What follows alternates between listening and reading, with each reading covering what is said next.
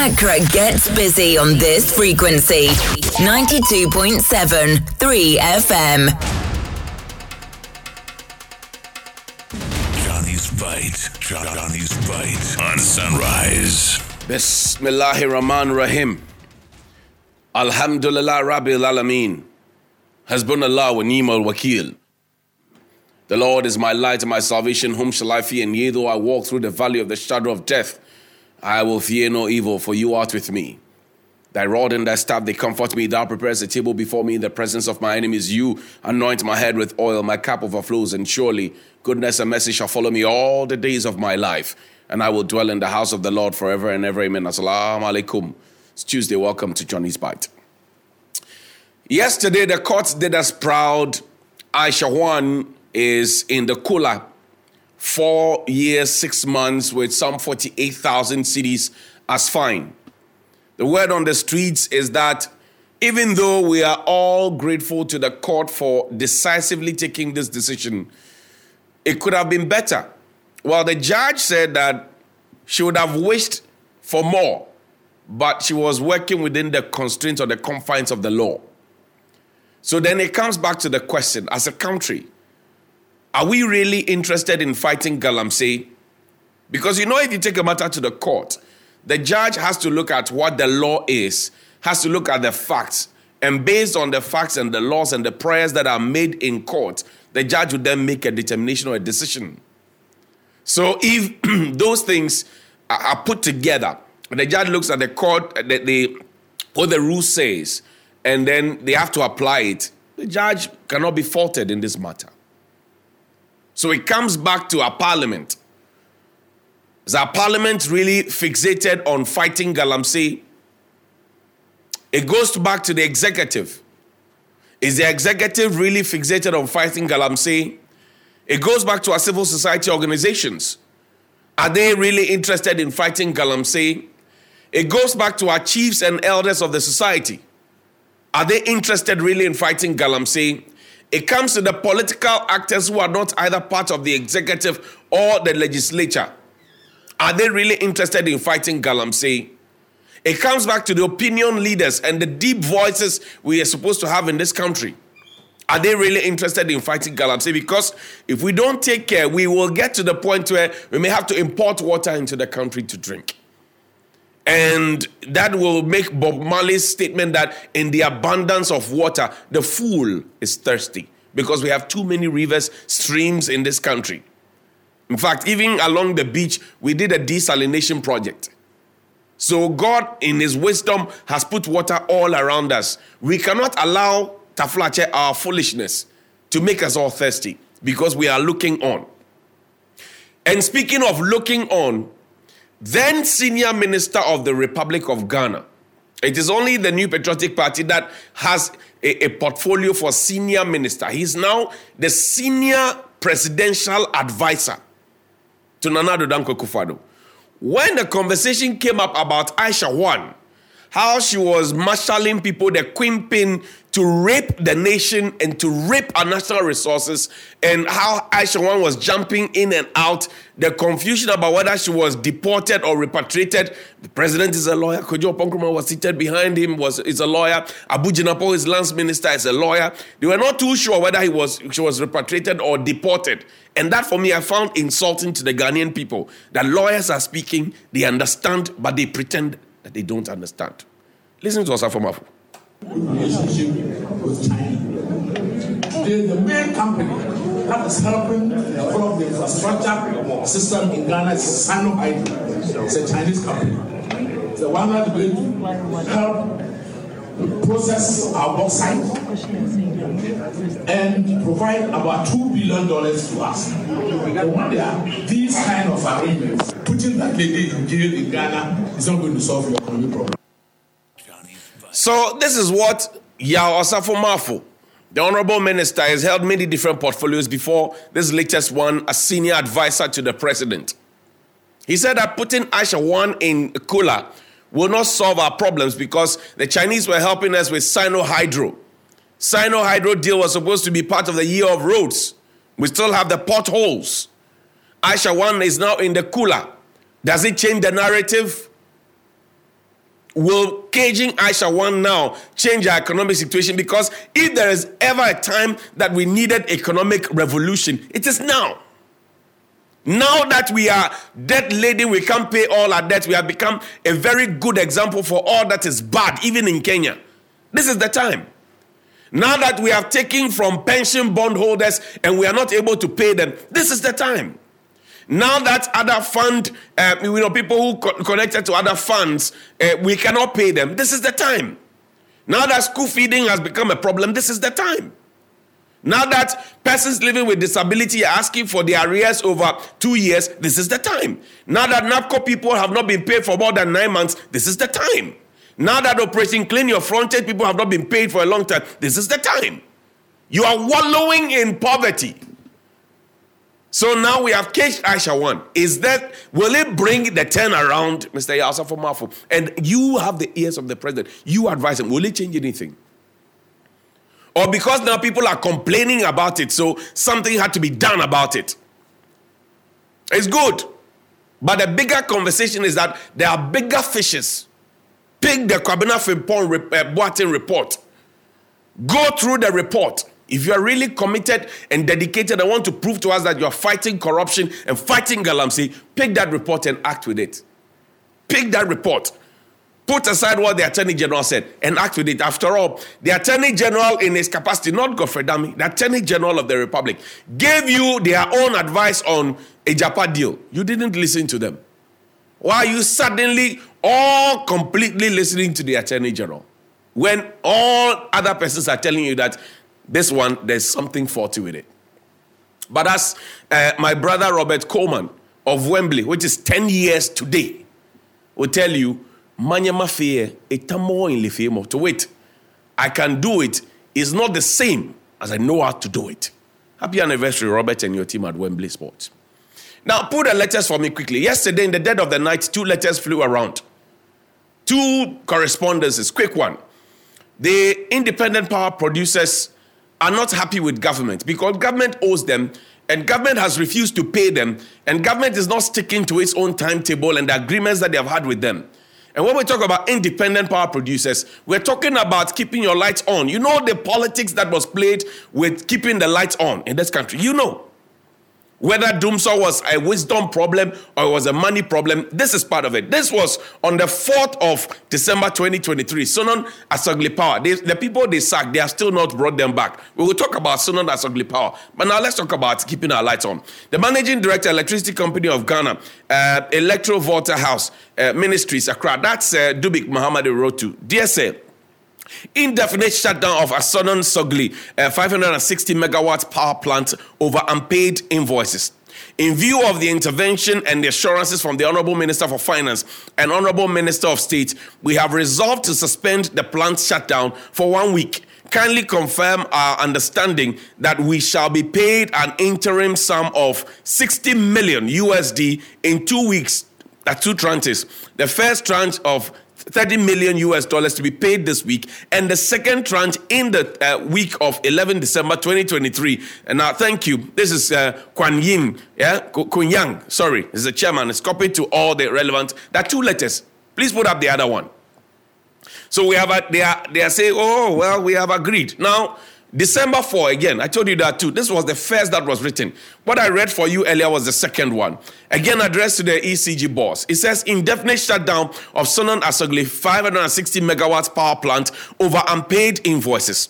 Sunon Asogli Power Ghana Limited, um, a company, announces with regret an indefinite suspension of operation at the Sunon Asogli Power Plant, effective Monday, the 4th of December 2023 at 6 p.m. That's why you saw certain areas with their lights off. Certain areas experienced light off yesterday. But they say we should not call it Dumsor because when the light goes on and comes back on, it's not Dumsor, it's Doom CSC these days. How we are not able to stick to one principle and we keep changing the principle is another question. This difficult decision became necessary due to avoidable delays in payment from the Ghana eh, government of Ghana, Electricity Company of Ghana for power supplied, as well as the unproductive engagement to find amicable solution. Unproductive. Call Ken Ofori-Atta for us. Ask him whether he has been he has kept to the, the side of the deal. Unproductive. Two, this is our last resort. The accumulating unpaid bills have significantly impacted uh, our operation capacity, operational capacities, making it unsustainable to continue without addressing these financial challenges. ECG uh, payment rate based on monthly invoices January to October 2023, 24%. Percentage increase in receivable balance date uh, December 2022 to October 2023, 76%. We understand the impact of this decision on the national power supply and deeply regret any inconvenience caused. End. So the lights were going to go off.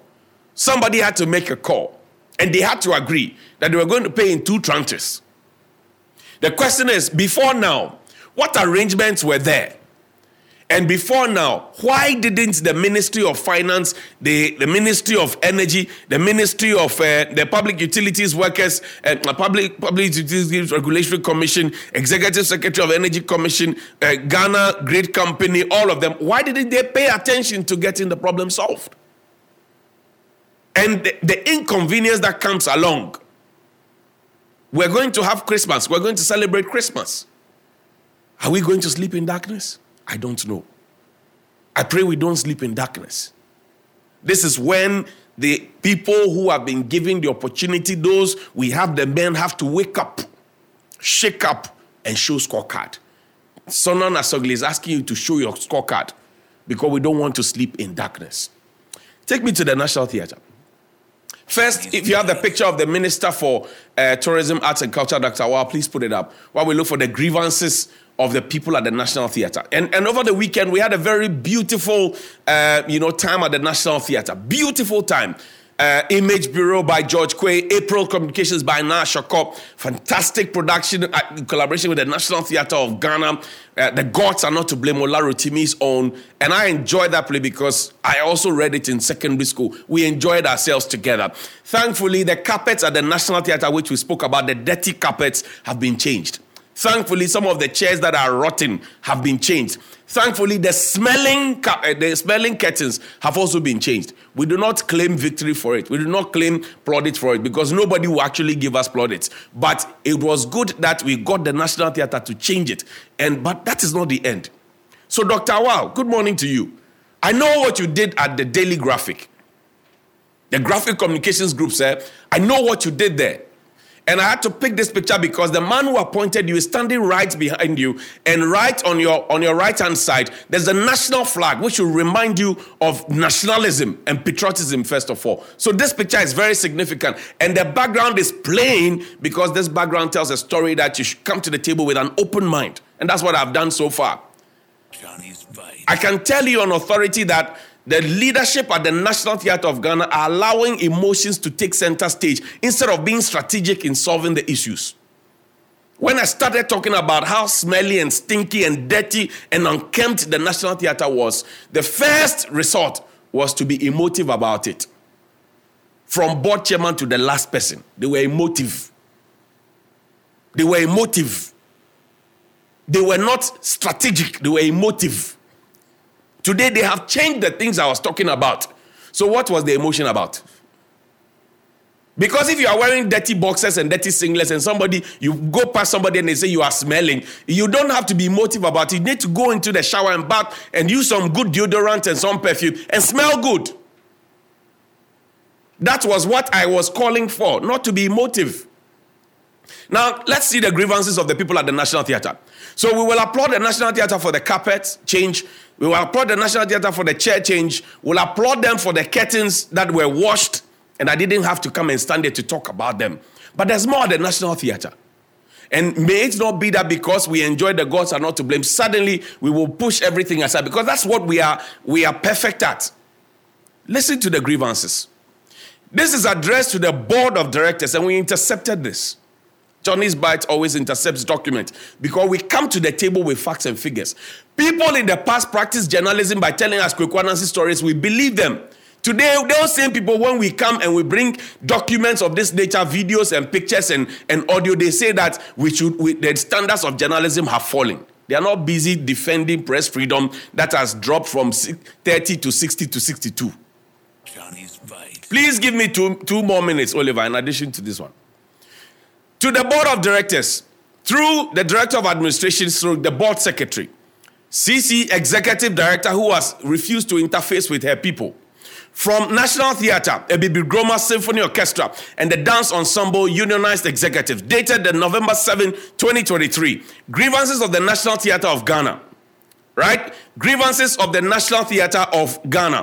Uh, and uh, sorry, so, sorry, it's technology sometimes. You take that off, please, so that we can read the letter quickly.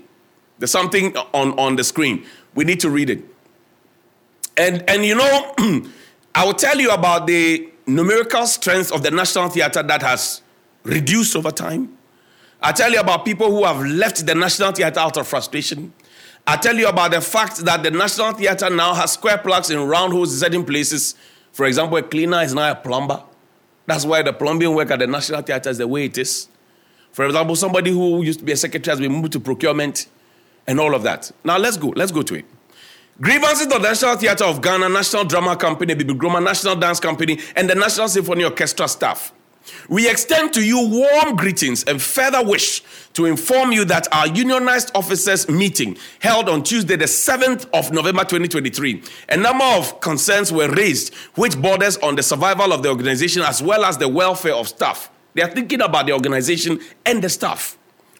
As well meaning staff who believe in the need to deepen our relevance as an organization and also contribute meaningfully towards the socio-economic development of Ghana through theater, we wish to bring the issue up to your attention for resolution. They include, now listen to them, staff strength. The national, the staff strength of the National Theatre of Ghana, residence companies are declining yearly without replacement. Currently, out of an establishment post of 84 members, the National Symphony Orchestra has 22 members left. This is the same National Symphony Orchestra that performed in Film Film. Everybody is clapping that they did a very beautiful job. They were set up with 84 members. Now there are only 22 that are left.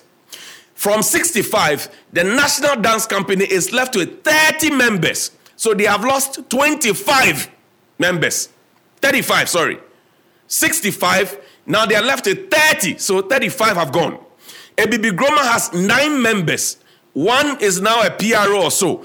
Out of the minimum, 25. And the National Theatre has 46 members now. So Abibigromma, the drama group, they always will go and bring people from outside to come and perform with them.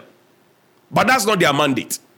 The situation has placed tremendous burden on the few staff members left, making life unbearable and the general work output low and less effective, as well as adverse health effects on members. Of course, if you have 30 people doing the work of 65 people, or you have 22 people doing the work of 84 people, they will be tired. That's why the carpenter kept collapsing. And last week, I, I, over the weekend after the play, I asked one of the staff, I just approached him because I've, I've been at the National Theatre for a long time. Kidder Fest, Drama Fest, all of this, uh, all of those fun world. So I asked the, I asked the man, I said, ah, Charlie, these days your overtime, how much is it? Say, oh, 60 Ghana. I said, ah, you did a beautiful play like this. You have spent all your Sunday and Saturday evening here. You have left your family. Then you go home, your wife asks you, how much did you get for all the stress? Oh, 60 Ghana cedis. That's what they pay them for overtime at the National Theatre. Now, what is 60 Ghana cedis in today's dollar terms? It's $4. The same people who were happy, big, big boys and big girls, MPs and ministers and all those big CEOs who came to watch it, the extra time that they paid for those people was four dollars. And they and those ones are what do you call it? Extra entertainment duty allowance. And those some of those big people who came to the National Theatre came there with their entertainment allowance. That's you and I we pay for them. Four dollars.